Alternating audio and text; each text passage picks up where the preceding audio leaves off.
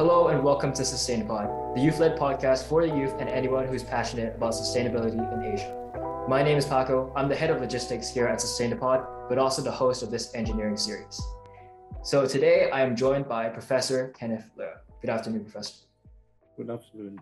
Hi. Professor Leung is the director of the State Key Laboratory of Marine Pollution, a key researcher in aquatic ecology and environmental toxicology in the Asia Pacific region. In 2018, he was selected as one of the top 100 Asian scientists by Asian Scientist magazine. And today, as the chairman of the Lantau Conservation Fund's Advisory Committee, he leads the Hong Kong team in experimenting with ways to increase biodiversity by creating eco-engineered tiles. So to start off, Professor, what is an eco shoreline and what is the differences between a mangrove and a rocky shoreline? When we talk about uh, eco-engineering means we integrate the principle of ecosystems and also the engineering technology together.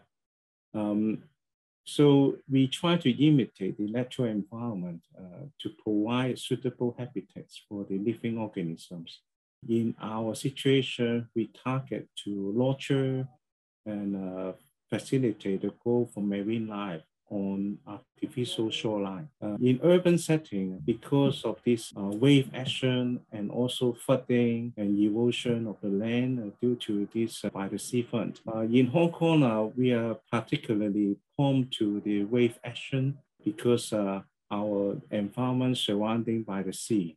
So to counteract such challenge, we have to hardening uh, the sea walls so that to protect our properties and also prevent preventing flooding. However, those structure is uh, very, very homogeneous, made of concrete or sometimes with uh, uh, granite stones. Um, they are just 2D structure. Mm. Imagine uh, when the tide is low, the animal exposed to uh, the sunlight directly, then they have nowhere to hide. Then they will suffer from desiccation and also heat stress. Eventually, they die.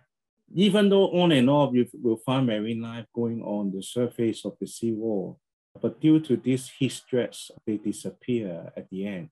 I think about this as well because when I started looking at seawalls, I just thought, oh wow, it's really good because it prevents erosion, as you said, and flooding and all that. Could you maybe like go into depth like why the high temperatures make it so unsuitable for these marine species to live? On the screen i just showing the typical seawall uh, in hong kong we have two different type. One is a vertical one is for boat parking morning uh, so then uh, we allows uh, the boat can get closer to the land. That's why we make a vertical seawall and then the other one is with web sloping seawall. When there is open water and not for boat parking, then we can extend the seawall using this structure made of big granite stone or sometimes maybe a structure made of a concrete and then numb them together as a sea defense. So yeah. as I said before, you can't find much life on it due to the heat stress. Then I can show you another picture this is a typical seawall. Then in a low tide, uh, midday in summer, then the temperature on the seawall can climb up over uh, 45 degrees Celsius, sometimes even up to 60 degrees Celsius. Then on the contrary, if you go to the nearby rocky shore, uh, if you do a thermal imaging again, then you will see because there are indentation and also water holding and also different facet facing to different side of the sun, the temperature can be lowered by 15 degrees Celsius when we compare to the uh, vertical seawall. So on the other side, there is a lateral shoreline picture. You can see on the vertical side of the rock, all these barnacles die because of heat stress. But on the contrary, you see at the bottom here, with a layer of water, all the mussels and the barnacles and other marine life go really well because of the lower temperature. What we yeah. can learn from this principle is essential if we want to uh, revitalize marine life on artificial seawall. Absolutely. And so for the, our audio listeners who can't see the image, basically there's a difference between flat land and lumped land and which one has higher temperatures. And so by creating these eco-engineering tiles, we can reduce the temperature from 45 degrees or over to 30 to 40 degrees. And that allows for mussels and other organisms to live. We have to consider not just about water holding, but also uh, uh, sun shading, uh, or uh, we can make some crevices and holes for the animals to hide from their predator. Uh, when we get closer to take some sample from the surface, we realize that they are plant cyanobacteria or blue-green algae. They actually are the major food for many marine life in the intertidal region. Many gastropod like snail and also the limpet, abalone, they all feed on this uh, layer of biofilm conventionally, uh, we use uh, concrete to make the structure. We often will put some metal bar, we call rebar, to put inside as a reinforcement. We will use the concrete with high pH between 12 to 13, uh, make it alkali to protect the rebar from corrosion. However, the pH in the seawater is only 8, around 8 not many marine life will like to stay on the surface because of high pH. So the first way we have to modify is about the surface pH to lower it to closer to eight. Because of this action, we no longer able to use the metal as the reinforcement. Now we have to replace it with uh, a glass fiber or even carbon fiber to strengthen the, the, the structure.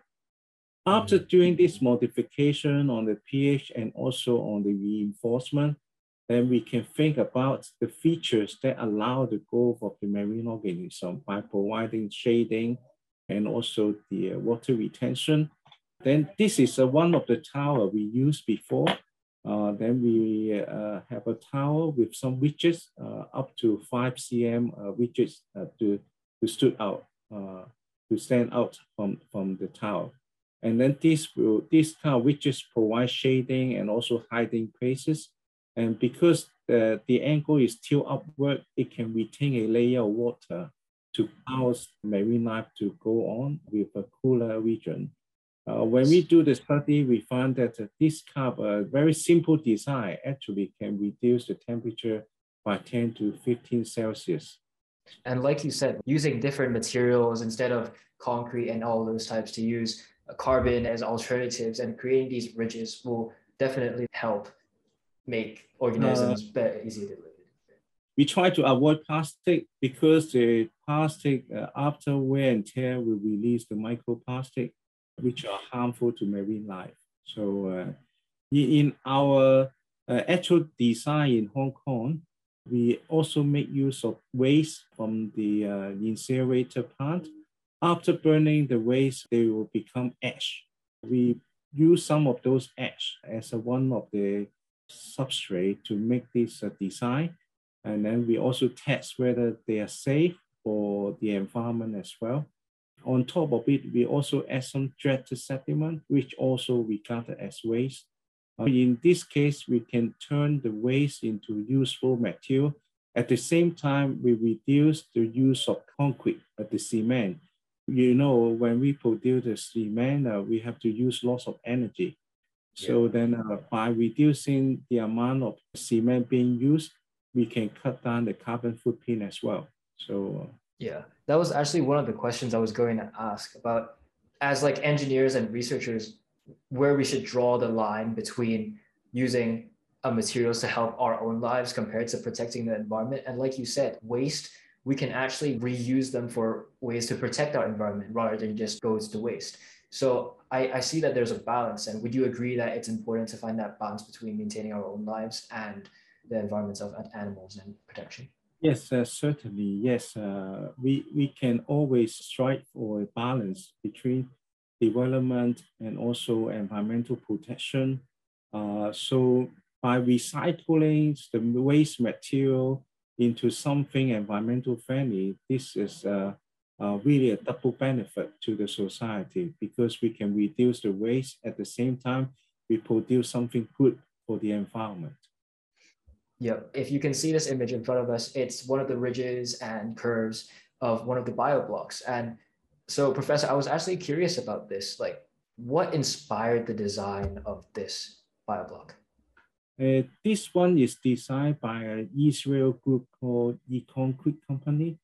Uh, so this is called armoring unit. It can be used to replace those boulder uh, adopted in a, a web slope seawall.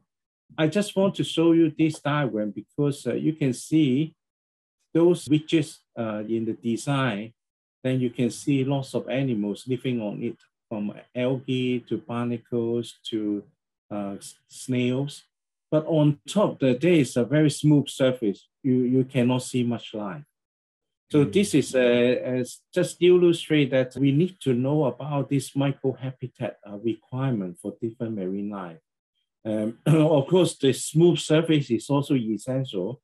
Uh, if they go with some algae, they can provide the food for the grazer, like the uh, abalone or limpet, uh, that mm. type of organism. But uh, overall, you can see much more life uh, if we build the uh, structure with ups and downs and some groove and also some uh, ponds to retain water. As I showed you before, this can reduce the temperature. At the same time, the animal like to hide with something to back them up. So this kind of structure also favorable to them.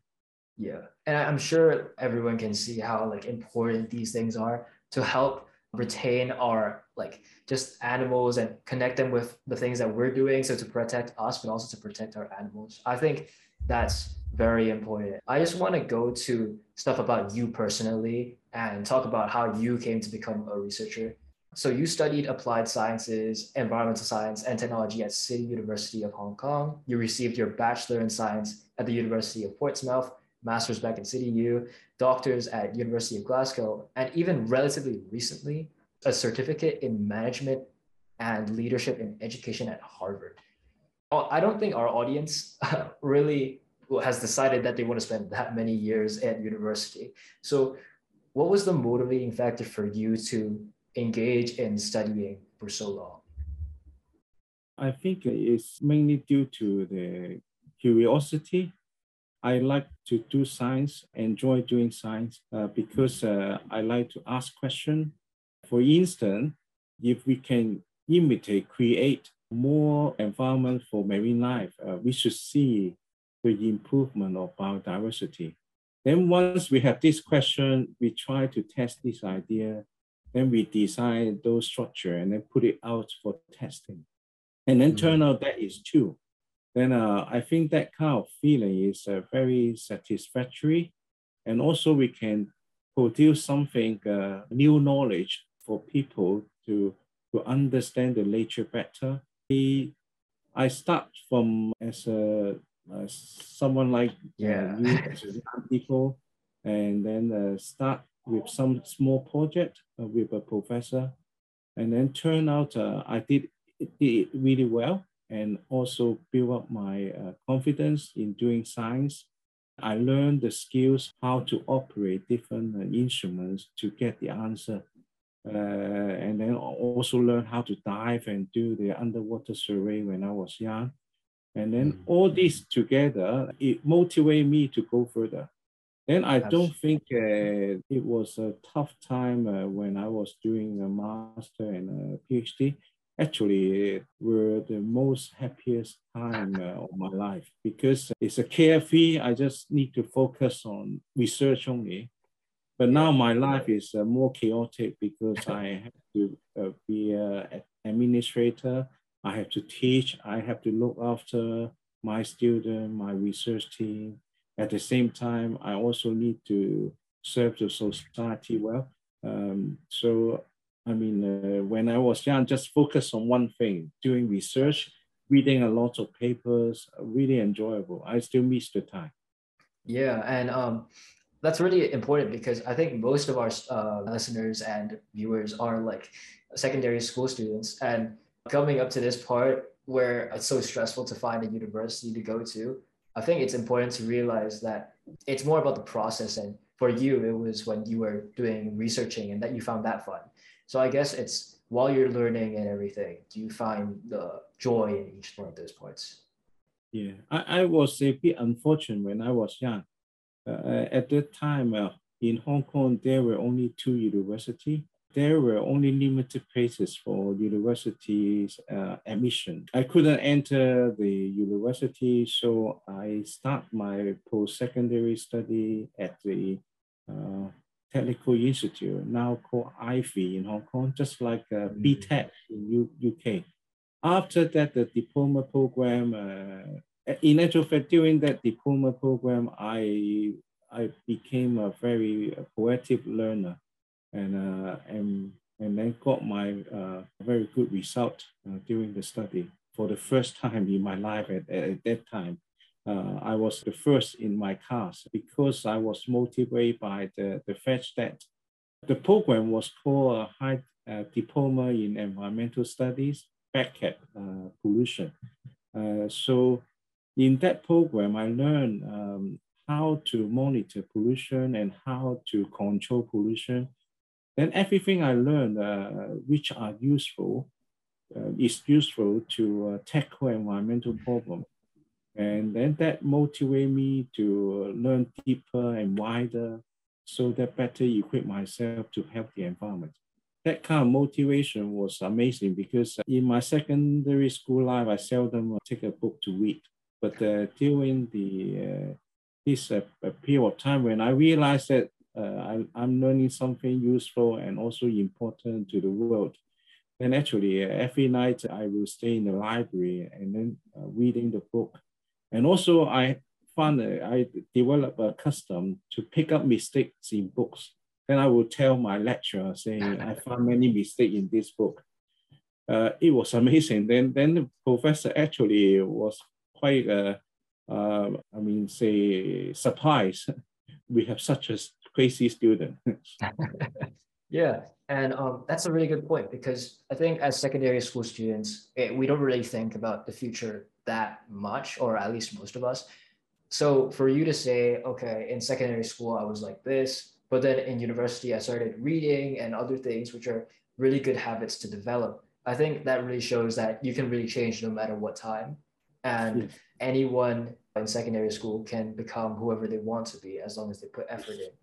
On that note, this is the final question that we ask all of our guests. So what is one piece of advice that you would give to students that are striving to join your field in the future? Before saying that uh, sentence, I, I would like to highlight the point that you need to try um, more things as young people mm. and then to identify your own interests. Once you identify your interests, you will find that you enjoy doing what you want to do and love what you do, uh, then this will make everything much easier when you go through the path. Um, for uh, people who are interested in environmental protection, wildlife conservation, I, I would encourage you to engage in some NGO work and then you can learn about what you can do for the future and also develop your passions in the field for those who are interested in uh, protecting uh, wildlife, they may become a vet or uh, becoming an ecologist. But as a young age, I would encourage you to spend your weekend not in front of your computer, just go outside and uh, work, work as a volunteer in some green group. It will really help to develop your mindset and your passion. Absolutely. So once again, thank you, Professor Leung, for sharing all of your insights. You can find more about environmental tiles more at www.aquatictalks.com. So that's hmm. A Q U A T I C. There is also a website uh, on the Eco Shoreline. You just oh, type yeah. ecoshoreline.org, then you can find the website and you can learn more about what we are doing. Absolutely. So that's two websites. It's ecoshoreline.org and um, aquatictalks.com.